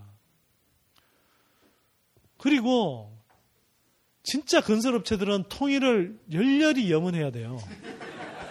왜냐하면요, 지금 제가 생각할 때는 부동산 거품 꺼지면서 한국의 그 고령화 추세, 그 다음에 인구구조 변화, 이런 것들을 감안하면요, 저는 부동산 시장은 아까도 말씀드렸듯이 폭락이 있을지 없을지 모르겠으나, 적어도 상당 기간의 장기 침체는 거의 불가피하다고 봅니다. 근데, 우리가 지금 외환위기 이후 세 배 이상 늘어난 건설업체들, 또 오이시디 평균의 그 건설업 비중이 오이시디 평균의 두 배가 넘는 이런 상황, 이런 건설업체 또 건설업계를 언제 다, 언제까지 다 먹여 살릴 수 있겠습니까? 건설업계 입장에서 기회는요, 북한하고 경제협력 교류가 활성화돼서 북한을 대대적으로 이렇게 개발해야 되는 겁니다. 그렇게 하는 과정에서 자기네들도 사실은 제이의 개발 연대를 맞을 수 있는 거죠. 그게 저는 꼭 바람직한 건지 모르겠습니다만, 건설업체들이 진짜 살려면요, 통일을 진짜 염원해야 되는데 그 자식들이 그런 머리가 돌아갈 리가 없죠. 네. 자, 그래서요. 그래서 참 안타까운 상황입니다. 그럼에도 불구하고 한국 경제의 미래는 북한에 있다. 상당 부분, 많은 부분 한국 경제의 미래의 기회는 북한에 있다. 이런 점을 강조드리면서 일단 제 본 강연은 마치고요. 질문 있으면 질문 받겠습니다. 네. 이명박 정권 때도 초반에 한번 그런 얘기가 나왔고, 네. 그 박근혜 정권 초반에도 지금 뭐, 이렇게 화폐 개혁을 한다. 그러니까 우리나라 지금 뭐, 일 달러에 뭐 천 원대잖아요. 그러니까 네. 그걸 뭐, 백분의 일로 줄여가지고, 네. 이렇게 뭐, 뭐, 그런 의도도 있고, 그리고 또 이제 뭐, 지하경제 뭐, 양성화 뭐, 이런 네. 과정을, 그런, 그런 거를 좀, 좀 효율적으로 하기 위해서, 네. 뭐 리딤 아니 화폐 개혁을 뭐 해야 한다는 논의가 좀 있다가 지금은 약간 좀 잦아들었는데 네. 혹시 박근혜 정권에서 그 화폐 개혁을 추진할 아니 전격적으로 시행할 가능성이 혹시 있다고 보시는지, 그리고 또 만약에 그런 일이 일어나면 한국 경제에 어떤 영향을 또 미칠 것이라고 보시는지. 네. 일단 뭐 그 사람들 속을 제가 어떻게 알겠습니까? 뭐, 뭐 할지 안 할지는 모르겠고요. 근데 이야기가 조금씩 나오긴 나오대요, 그죠? 그, 흔히 이제, 리디노미네이션이라고 그러는데, 그 이런 거죠. 기본적으로는 뭐 우리가 화폐 단위가 다른 나라에 비해서는 너무 커져 있는 거죠, 지금. 예를 들어서 뭐 일 달러가 천 원이잖아요. 천백 원이죠, 사실은. 그러니까 미국의 달러는 일, 일. 일이라는 단위를 쓰는데 우리는 천이라는 지금 단위를 쓰고 있는 거잖아요. 그러니까 이게 어쨌거나 뭐 사람들이 생활하기에 그 불편하기도 하고 뭐 계산 그 금액 단위가 커지니까 또 특히 이제 이게 뭐 작은 단위는 모르는데 이제 점점 커지는 단위에서 이렇게 가게 되면 여러모로 이제 뭐 이 환산하는 데 있어서 또 계산하는 데 있어서 또 뭐 예를 들어 자금 관리라는 측면에서 뭐 불편한 부분이 있을 수는 있습니다. 특히 이제 기장한다고 할 때 회계 처리를 하거나 이럴 때 금액 단위가 커지는 게 당연히 조금 뭐 불편하거나 부담스러운 부분들이 생길 수 있죠. 근데 뭐 뭐 흔히 이런 이야기를 하는데 뭐 화폐 개혁을 하면 갑자기 사람들이 전에는 천 원이던 게 예를 들어서 뭐 일 대 백으로 한다 그러면 천 원이던 게 십 원으로 표시가 되는 거니까 예전에 천 원 가치를 가지던 게 이제 십 원으로 표시가 되니까 아, 사람들이 갑자기 내가 이 뭐예요? 그 돈의 단위가 작아 보여서 많이 쓰는 거 아니냐. 그래서 시중에 돈이 늘어나서 뭐 인플레가 온다. 뭐 그래서 심지어는 인플레가 오니 인플레 해지 수단으로 집을 사라. 네. 아, 웃기죠. 근데 그런 이야기를 굉장히 얼마나 진지하게 하는데요, 이 사람들. 비웃지 마십시오. 그분들 기분 나쁩니다. 심지어 칸트 철학까지 이야기해요. 나 어이가 없어서. 네. 예, 하여튼 뭐 그분들은 그분들대로 놀다고 그러시고요. 근데 그 그런 일은 잘 안 발생할 겁니다. 한번 상식적으로 생각해 보십시오. 그냥 돈의 단위를 바꿔줬을 뿐인데 그 자체로 인플레가 온다? 물론 처음에는 사람들이 적응이 안 돼서 좀 뭐 그런 효과가 단기적으로 조금 발생할 수도 있어요. 여러분들이 예를 들어서 그 우리보다 화폐 가치가 많이 떨어지는 나라에 갔을 때 처음에 가서 이렇게 막 여행 가면은 좀 돈을 많이 쓰게 되죠. 그 화폐 가치가 정확하게 이렇게 좀 감이 안 와닿기도 하고 우리 또 우리 돈 쓰는 거에 비하면 막 싸다 싸다 이런 식으로 생각해서 이렇게 많이 쓰게 되는데 좀 지나게 나면 그 나라 그 화폐 가치 수준에 맞게 쓰게 되죠, 대체로. 물론 뭐 단기 여행의 경우는 안 그럴 수 있습니다만 뭐 그 상대적으로 적응을 하게 됩니다. 마찬가지예요.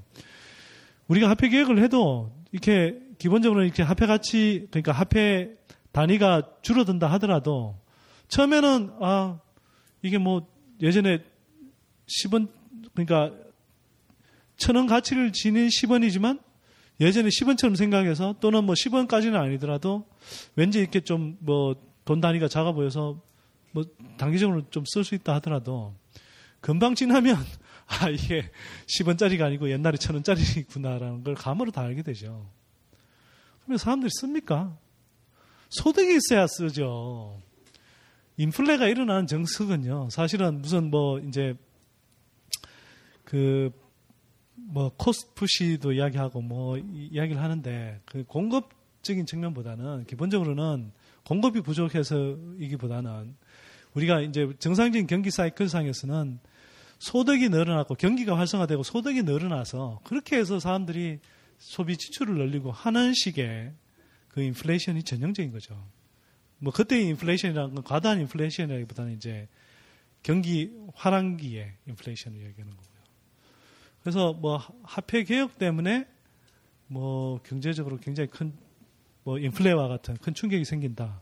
저는 그럴 가능성은 낮다고 봅니다. 상대적으로 모르겠습니다. 뭐 실제로 해보지를 않았으니까 뭐 실제로 되는 과정에서 뭐 이게 뭐 뭐 이런저런 다른 뭐 그 어떤 충격과 결합이 되면 뭐 어떤 상황이 생길지 모르겠습니다만 저는 그럴 것 같지는 않습니다.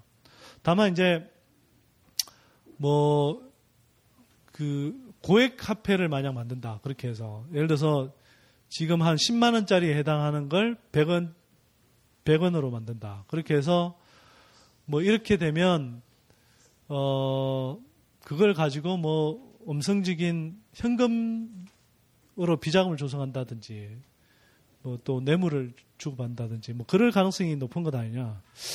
그럴 가능성은 일정하게는 있을 수도 있겠다는 생각이 좀 들긴 하더라고요. 그러니까 지금 뭐 십만 원짜리 수표를 잘 안 주고 이제 공실 가방에 뭐 오만 원짜리 채워서 뭐 주고 이러지 않습니까? 근데 그게 이제 조금 더 간편해지겠죠. 그 사람들 입장에서. 공실 가방이 아니라 이제 그냥 쇼핑백 조그만 거에 하나 채워도 예전 분량이 된다 그러면 그 뭐 단위가 커질지는 모르겠습니다만 뭐 그거 사실 그 부패의 수준이라는 게 화폐 단위에 따라서 결정되는 건 아니니까요. 기본적으로. 네. 그리고 이거 한번 생각해 보십시오. 뭐 오만 원권 나올 때 아까 비슷한 이야기 나왔었거든요. 뭐 그 오만 원권 나오면은 사람들이 아 돈을 많이 쓸 거고 펑펑 막 쓸 거고 고액권을 이제 막 많이 쓸 거고 그렇게 되면 인플레가 온다. 그래서 집값이 뜬다. 집값 올랐습니까? 인플레 왔습니까? 아니 뭐 고물가 상황이 좀 있었지만 그거 오만 원짜리 그거하고는 전혀 상관없었고요. 진짜 신사임당을 욕보이는 짓이죠. 제가 보기에는. 예, 또 질문 있으면. 저희 오늘 소장님 그 네. 강의 주제가 네. 박근혜 경제 이해와 승용법인데요. 네. 그 부동산 정책이나 그 대북 네. 관련된 경제 네. 부분에 대해서는 네. 어느 정도 이해를 했는데 네. 그렇다면 그 생략법에 대해서는 아직 말씀을 안 해주신 것 같아서 네. 네. 아, 이 전곡을 찌르시네요. 얼렁뚱땅 넘어가려고 그랬는데 사실은 제목상으로 그냥 생존법 달아야 될 것 같아서 이 호객행위 차원에서 이렇게 단 건데요. 이 호객에도 좀 실패한 것 같고 오늘. 생존법이라는 게 뭐 달리 있겠습니까? 자꾸 이제 그 잠깐만요. 이 세 개의 명저 잠깐 좀 빌려주십시오. 이 빨간색 표지의 이 세 개의 명저는요. 사람들이 읽어보더니 평이 두 그러니까 평이 대체로 비슷한데요. 아 경제책인데 굉장히 쉽대요. 예, 그럴 겁니다. 제가 진짜 심혈을 기울여서 쉽게 썼습니다. 근데 어. 또 하나가 뭐냐면 읽다 보니 근데 또 화가 나네요 막 이래요. 근데 그 제가 화나게 하는 거 아니죠? 저 진짜 화 안 나게 하려고요. 그리고 좀 그 사실은 예전에 비해서는 그 개인들 참 우리의 문제이지만 고재열 기자가 참 표현을 잘해줬던데 우리의 문제이면서도 개인의 문제들도 이렇게 같이 고민하고 해법을 모색해보는 이런 내용으로 제가 정말 많이 고민도 하고 그런 내용들을 많이 넣었는데요. 그럼에도 불구하고 읽고 나면 뭐 화가 난다는 분들이 있어요. 그건 제 잘못이라기보다는 지금 한국 경제 현실 자체가 정말 화날 만한 상황이니까 그런 거죠. 제 잘못은 하지 마십시오. 제, 전 잘못 없습니다. 이게 왜 나쁜 메시지를 전달한 메신저를 총으로 쏴 죽이면 안 됩니다. 아니 영어에 진짜 그런 표현이 있어요. Don't kill the messenger라는 표현이 있어요. 그러니까 메신저는 그냥 그 메시지를 전달하는 거지 자기가 그 나쁜 짓을 한 게 아니잖아요. 근데 성질난다고 저 같은 사람 들이받으시면 안 됩니다. 그 제가 이 말씀을 드리는 이유는 뭐냐면요. 어 기본적으로는 제가 늘 강조하는 거지만 구조의 문제가 해결되지 않으면서 이걸 개인적으로 생존하는 방법을 찾는다는 건 한계가 있습니다. 아까 뭐, 즉, 전세 문제도 말씀을 하셨는데요. 어떤 분이. 전세 문제에 질문을 주셨지만, 우리가 계속 집값을 그 부동산 부자들 위주로 이렇게 떠받치는 정책. 그렇게 해서 전세나 월세 시장에도 불똥이 튀어서 서민들이 고생, 생고생하게 하는 정책. 그 구조가 되어 있으면 개인들이 거기서 선택할 수 있는 폭이라는 게 굉장히 작죠. 내가 뭐, 야, 씨. 내가 이 나라에서 고생하니 그냥 집값 싼 다른 나라로 가겠다. 그게 잘 됩니까? 그게? 안 되잖아요. 또, 예를 들어서 내가 그 직장이 예를 들어서 뭐 어디 뭐 강남 쪽에 있고 애들 학교도 거기 보내고 있었는데 도대체 막 전세 가격이 오른다고 해서 이걸 포기하고 다른 데로 밀려난다는 게 참 쉽지 않고 또 밀려나면 굉장히 서럽죠. 근데 어쨌거나 지금 이명박 정부에서 제가 이야기해왔지만 굉장히 많이 망쳐놨습니다. 그리고 박근혜 정부에서 그걸 돌릴 수 있는 가능성이 있느냐. 제가 볼 땐 지금 하는 스탠스로 보면 거의 어렵다고 봅니다. 자, 그러면 제일 중요한 생존법의 제일 중요한 상황은 뭐냐면 우리가 어떤 상황에 놓여 있고 향후에 더 나빠질 건지 좋아질 건지 또 이 정도 상태가 유지될 건지 이런 것들인데 제가 드린 말씀은 뭐냐면 어, 박근혜 정부와 관련해서 오늘 충분히 사실 말씀 못 드렸는데 아까 사실 뭐 이 사일 부동산 대책하고 지금 이 남북 대치 상황에서 북한의 경제적인 이제 상황 이런 것들을 설명드리다 보니까 충분히 말씀 못 드렸는데 제가 볼 때는 이런 것 같습니다. 이명박 정부보다 좀 더 기대해 볼 부분도 분명히 있고요. 또 이명박 정부보다도 못하다라고 느껴지는 부분도 있고요. 이건 장점인지 단점인지 모르겠는데요. 이명박 정부는 그 뭘 하고자 하는지 뚜렷하게 보였어요. 굉장히 일관성이 있어요. 국가를 수익 모델로 한다는 점도 그렇고 철저하게 그 상위 일 퍼센트 그리고 토건적 성향을 보인 것도 그렇고 굉장히 일관되죠. 예측이 너무 가능해요. 이 사람은. 예, 그리고 끝까지 나쁜 짓 하는 것도 그렇고 그런데 박근혜는 사실은 어떤 경우는 얘가 뭘 하고 싶어 하는지 잘 모르겠다 이런 생각이 들 때도 있습니다. 예를 들어 사일 부동산 대책은 제가 명확하게 설명을 드릴 수가 있어요. 그런데 예를 들어서 경제민주화는 자기가 공약도 했고 했는데 어쨌거나 국정목표에는 빠져버렸고 근데 또 공정거래위원회나 이런 데서 어쨌거나 내놓는 거 보면 상대적으로 뭐 이 재벌들의 부당 내부 거래 이런 것들을 어느 정도 그 규제할 또는 거기에 대해서 이제 제재할 의사가 일정하게는 보이고 또 그런데 어느 날은 그저께였나요? 아, 뭐 자기 공약에도 없던 것들이 뭐 어, 경제 민주화 법안이 만들어져서 좀 우려스럽다 뭐 이런. 그러니까 하여튼 감을 못 잡겠어요. 뭐 대북 대화를 할 용이 있다고 그러고 통일부, 통일부는 그렇게 이야기했는데 대변인은 아니라 그랬다가 박근혜는 다시 용이 있다라고 이야기하고. 그러니까 이게 메시지가 일관되게 나오지도 않고요. 그리고 사람을 쓰는 걸 봐도 도대체 어느 방향으로 가겠다는 건지를 잘 모르겠습니다. 현호석이라는 사람, 예를 들어서 강만수는 뭘 하겠다는 게 뚜렷하게 보이는 사람이죠. 현호석은요, 이 사람은 뭘 하겠다는 생각 자체가 없는 사람이거든요. 예스맨이거든요, 전형적으로. 그러니까 자기가 뭘 하겠다가 있는 게 아니라 쉽게 말해서 상사가 뭘 하겠다고 하면 내가 거기에 최대한 맞춰서 하겠다라는 사람이거든요, 이 사람은. 전혀 뭐 경제 관료로서의 사실 무게감도 없어요. 이게 뭐 좋은 방향이든 나쁜 방향이든. 근데 그 사람이 부총리예요, 부총리. 오 년 만에 부활한 부총리. 경제부총리 부활하겠다 그러면 뭔가 사람들이 기대를 잔뜩 할 거 아니에요. 부총리 부활했는데 아니 뭐 진짜 득보잡까지는 아니지만 그러니까 적어도 부총리감이라고 전혀 생각도 못하던 사람을 부총리 시킨단 말이죠. 이런 식의 이제 상황이 진행이 되는 겁니다. 또 창조경제 이야기 하는데요. 어이가 없죠. 창조경제 할 사람이 그 주요 포스트에 아무도 없는데 창조경제를 한다고 하니. 그러니까 창조경제하고 정반대로 할 사람들을 앉혀놓고 창조경제를 하라 그러면 그게 창조경제가 되겠습니까? 안 되죠. 창조경제라는 건요. 그 아시잖아요. 제가 늘 하는 이야기지만 사람한테 투자하는 거거든요. 지식, 정보에 투자하는 것이고 창의성을 발현하는 사람한테 투자하는 거거든요. 그 다음에 리처드 플로리다 교수가 이야기하는 그건 창조도시론에서 이야기하는 건데요. 쓰리 티. 제가 이거 한번 이야기한 적이 있는지도 모르겠는데. 그러니까 테크놀로지, 탤런트, 톨러런스 이 세 가지인데 테크놀로지가 있어야 되고 재능 있는 인재, 탤런트가 있어야 되는데 톨러런스도 있어야 되거든요. 이거는 다른 문화, 이념, 아이디어, 생활 방식 이런 것들에 대한 관용도를 이야기하고 이건 뭐냐면 일시적인 요소들로 이루어진 그 다양성을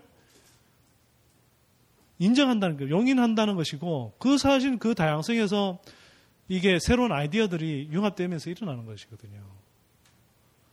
근데 지금 뭐 정부 관료들이라고 한 사람들이 다 업자들 뭐 보고 이렇게 업자들 이렇게 유착해서 뭐 이렇게 계획, 개발 계획 세우고 이런 식으로 성장해온 사람들인데 무슨 사람에 투자한다 이런 개념이 있는 사람들인가요? 아니잖아요. 이런 사람들을 가지고 이렇게 창조경제를 한다고 하니까 글쎄요. 창조경제 그 사람이 그리는 창조경제가 뭔지를 알 수가 없죠. 그러니까 한번 보세요. 완전 코미디가 연출되죠. 아니 창조경제 하라고 지시하고 위에서 아래로 이 밑에 사람들은 창의성을 발현할 생각은 전혀 없고 대통령이 말한 창조경제의 뜻이 뭔지 눈치를 살피고 심지어 이렇게 해서 우왕좌왕 하니까 새누리당의 원내대표라는 사람은 이게 개념이 아직 명확하게 안 잡혔다면서 문서화해서 제출하라 그러고 이게 무슨 창조경제입니까?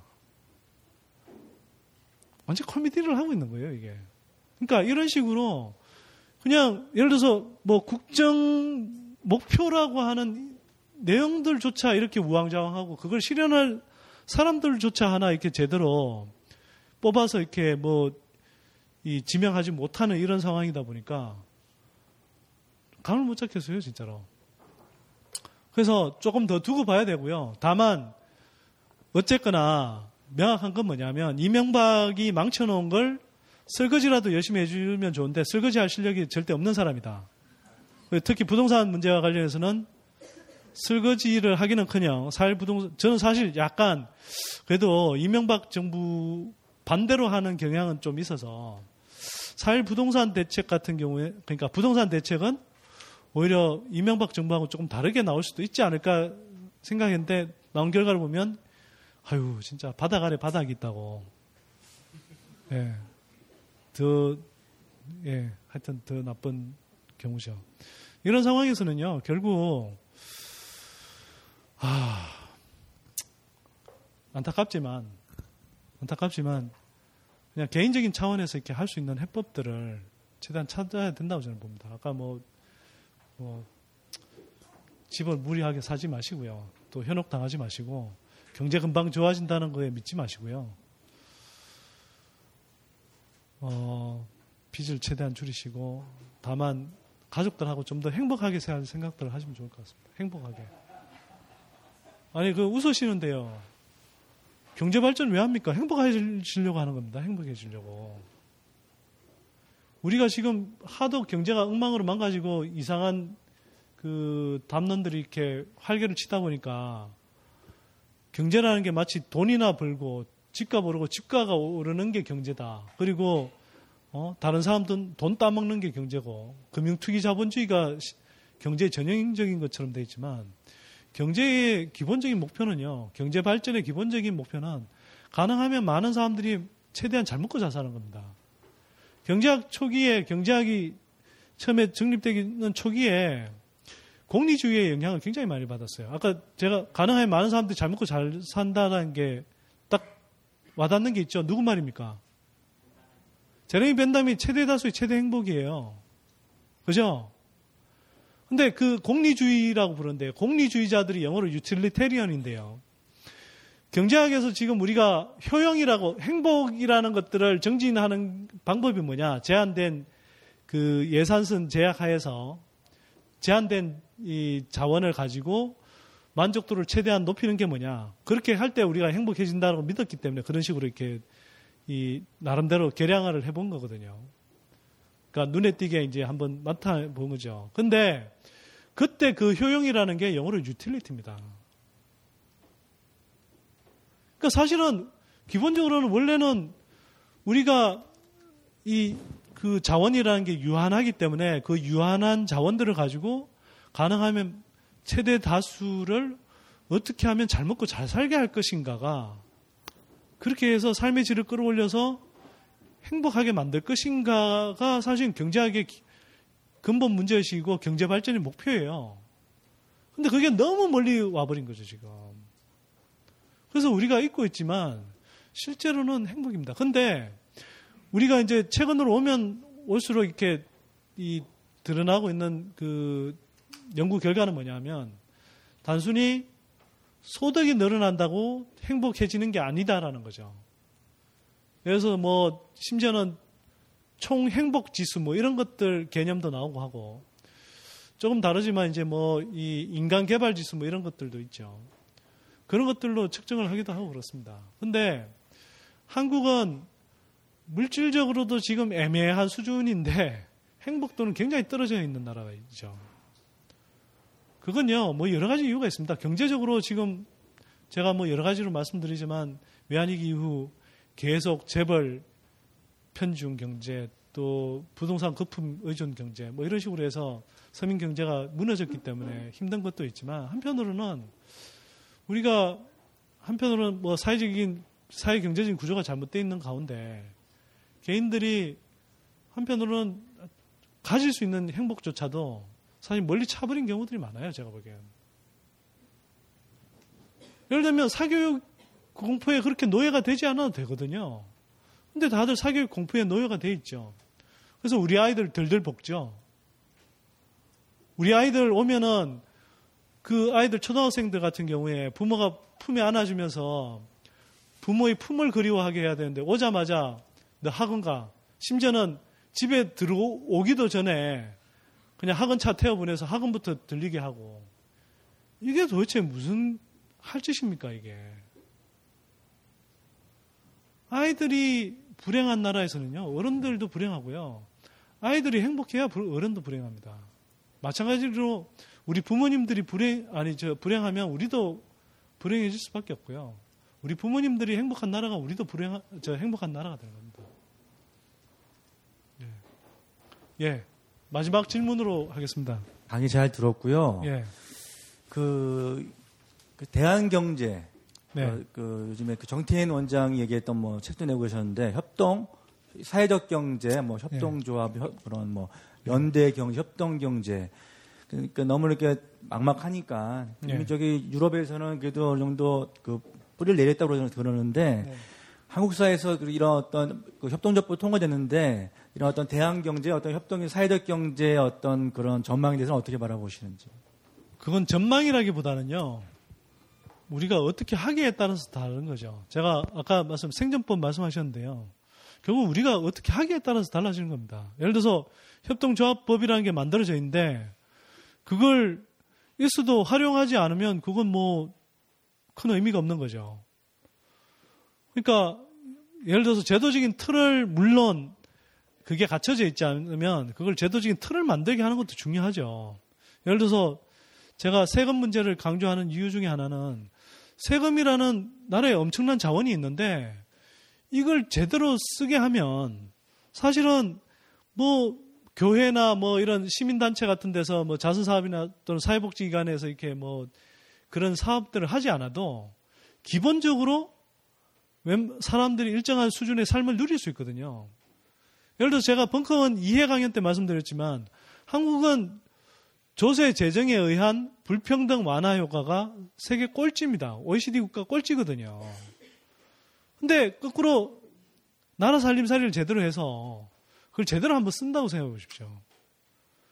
사대강 바닥에 처박느니 그걸 국공립대 무상 등록금 만들어주고 우리 고교생들 저 등록금 무상으로 해주고 그 다음에 뭐 우리 아동수당 주고 그 다음에 우리 부모님들 좀 더 편안하게 모실 수 있도록 이 기초연금을 한 뭐 지금 이십만 원 수준이 아니라 사십만 원, 오십만 원 수준으로 늘려준다면 그리고 실제로 제가 오늘 뭐 이 자리에서까지 자세히 말씀은 못 드리지만 충분히 그런 저 세수를 확보할 수 있거든요. 그런데 그런 걸 안 하는 거죠. 사회적 경제는 당연히 중요한 부분이죠. 그러니까 협동조합이 발달해 있는 나라가 사실 대부분 자사한 나라들이잖아요.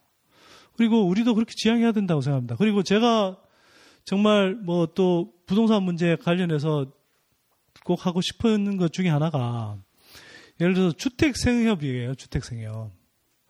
주택생협이요. 지금 같은 경우는 우리가 예를 들면 그 획일적인 아파트를 지어오면서 굉장히 이제 분양가, 고분양가가 이렇게 거품이 끼어있는 그런 이제 그 아파트 일변도에 이제 이 주택을 지어왔죠. 그걸 건설업체들이 이제 그렇게 분양을 하면 우리가 이제 비싼 가격에 사왔는데 사실은 생협주택 같은 경우를예요.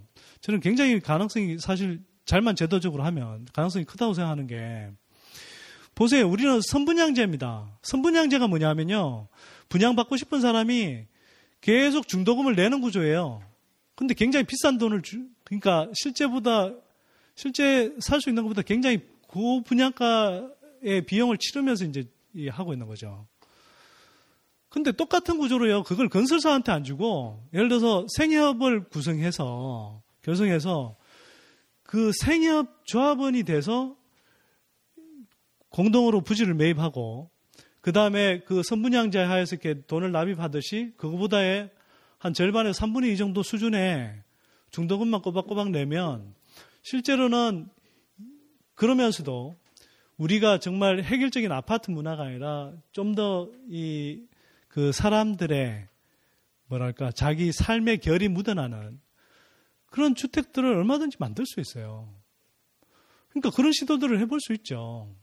그래서 그 실제로는 제가 서울시 가서도, 서울시에서도 이제 뭐 이 뭐 강연을 한 두 차례 한 적이 있었는데, 제발 이런 것 좀 해라. 뭐, 주택, 저, 생협이나, 생협법이나 이런 것들도 다 마련됐는데, 만들어 놓으면 뭐하나. 그 사람들이, 이런 걸 가지고, 사람들이 가장 힘들어 하는 문제부터 이런 걸 가지고 해, 해법을 내놓을 수 있다. 그걸 보여주면, 이게 그걸 계기로 해서 또 활성화되는 거거든요. 지금 사실 우리가 다 알다시피 부동산 문제, 주택 문제가 굉장히 심각한 거 아닙니까? 그래서 저는 이게 굉장히 좋은, 좋은 답이 될 수 있다라고 보는 거예요. 그런데 서울시, 제가 박원순 시장님한테도 직접 한번 이야기를 했거든요. 근데 이게 안 돼요. 난 구체적인 이유는 모르겠어요, 저도. 특히 이게 이제 예를 들어서 큰 돈을 내기 때문에 생협에 그런 이렇게 돈을 납입한다 그러면, 이게 이제 예를 들면 뭐 돈을 떼먹고 갈 수도 있지 않습니까? 그럴 경우에는 사실 에스에이치 공사 같은 데서 생협주택을 지원하는 프로그램들, 또 자금을 수탁해주는 대리, 그러니까 수탁을 대리로 이렇게 해주는 기능들을 만들어서 하면은 굉장히 비교적 단기간에 꽤 많은 생협주택들을 지을 수 있다고 저는 보거든요. 그리고 공공택지 같은 경우를 왜 민간업체들한테 싼 가격으로 불화를 해줍니까? 아니, 이렇게 생협, 저, 생협, 주택 생협 같은 걸 결성해서 오는 사람들한테 사실 싸게 공공택지를 저렴하게 이렇게 나눠주면 되죠. 그렇게 해서 집값을 떨어뜨리면 되는 거 아닙니까? 얼마든지 할 수 있는데 그게 아직 안 돼요. 저도 이유를 모르겠어요. 근데 되겠죠. 제가 자꾸 이렇게, 이렇게 답, 끝내니까 자꾸 이렇게, 그, 이런, 제 나름대로는 대안을 이야기해도 자꾸 이렇게 안 된다는 느낌을 좀 강하게 갖는 것 같아요. 뭐 제 이 말버릇의 문제이기도 한데, 그 답이 없어서 저희가 지금 실행 안 하고 있다고 생각하지는 않습니다. 하고, 그러니까 얼마든지 답도 있고 여러 가지 방안들이 있는데도 불구하고 어쨌거나 우리가 이제 정치적으로 그걸 할 수 있는 힘들을 만들어내지 못한 거고요. 근데 결국은 뭐 제가 많은 부분 이야기하지만 중앙 정치에서 일단 어렵다면 내년에 이제 지방선거부터 다시 시작해야 되겠죠. 특히 생활 곳곳에서, 중앙정치 무대에서는 그래도 여야 간의 일정한 구분이라도 있는데, 지방으로 가면은 거의 뭐 토호들이 거의 뭐 독차지하다시피 해서 독무대처럼 이렇게 뭐 주름 잡고 있잖아요. 그런 공간들부터 좀 저는 좀 뜻있고 젊은 분들이 호기 있게 좀 한번 도전을 해봤으면 좋겠습니다. 생활 정치인의 감각을 가지고. 저는 뭐 지금 올해까지는 어쨌든 연구소 사업을 키우는 게 좀 중요한 목표로서요. 뭐, 뭐 적극적으로 나서긴 힘든데, 제가 내년 정도에 어쨌든 지방선거 앞두고는 모르겠습니다. 뭐 저 혼자는 안 되겠지만 좀 뭐 뜻이 비슷한 분들이 있다면 지방에 좋은 그런 이렇게 이 정치 지망생들, 생활 정치에 이렇게 이 전사로 나설 수 있는 분들, 그런 분들을 좀 이렇게 지원하는 프로그램들도 한번 해볼까 생각하고 있습니다, 저는 개인적으로는. 그리고 하나 좀 알려드릴 것은, 저희 연구소 홈페이지 들어오면 조금 더 자세한 공지사항이 좀 더 자세한 안내가 있는데, 그 유료 그 경제 특강 시리즈도 저희가 처음으로 한번 좀 마련해봤습니다. 이름하여 이제 선대인 경제연구소와 함께하는 경제 마스터 클래스인가 뭐 이렇게 됐습니다. 이런 게 좀 뭐 그럴듯하죠. 약간 호객의 기운이 느껴지시나요? 아니 근데 실제로 진짜 좋은 분들을 모십니다. 예를 들어서 그 와이티엔 생생경제 진행하고 전에 삼성경제 수석연구원을 하셨던 곽수종 박사, 뭐 삼성경제연구소 있었던 분이긴 한데 사실은 개인적으로 이야기하면 재벌개혁과 관련해서 굉장히 그 가감한 이야기들을 하시는 분이고요. 이분이 뭐 주제 자체도 재벌개혁에 관해서 이야기를 하시겠다고 하고, 또 우석훈 박사님 이제 생태경제학으로 본 뭐 한국경제, 또 재윤경 에듀머니 대표 같은 분은 어 행태경제학으로 본 가정살림 지키기, 유종일 교수님은 경제민주화의 철학과 현실, 또 선대인 경제연구소의 모 소장은 예, 어, 언론에 속지 않고 경제 흐름 읽기, 이런 아주 예 아주 알찬 예, 강의로 이렇게 점철되어 있는 특강 시리즈를 마련하고 있고요. 그래서 한번 어. 저희도 굉장히 고심해서 모셨고 좋은 분들을 이렇게, 아, 또 한 분 더 있다. 이유영 대표라고요. 이분은 그 국내에서 여계, 저, 여계금융, 그리고 여계 조세 회피 또는 탈세 문제에 관해서 그 열 손가락 안에 드는, 그러니까 이런 전문적인 그 경험을 쌓은 분이 없거든요. 그러면서도 그 기업들 편에 서지 않고 뭐 어쨌거나 현실을 알려주려고 하는 분, 뭐 그런 분이 하여튼 뭐 강연을 또 하십니다. 하여튼 굉장히 다른 데서 좀 들어보기 힘든 주제로 알찬 강의를 하니까 한번 좀 참고해 보시고요. 참고만 하지 마시고요. 네. 한번 수강을 해 보십시오. 정말 좋은 어, 특강 시리즈가 될 거라고 생각합니다.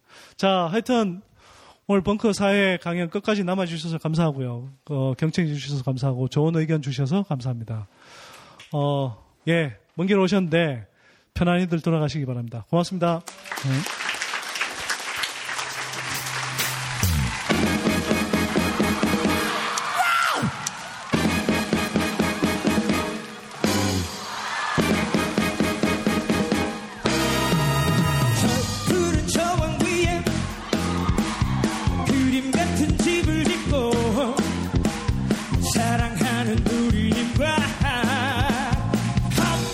살고 싶어 봄이면 씨앗 뿌려 여름이면 꽃이 피네 가을이면 풍년되어 겨울이면 행복하네 멋쟁이 높은 빌딩 그 시대지만 유행 따라 사는 것도 제멋이지만 반딧불 쳐가지 또 니과 함께면 나는 좋아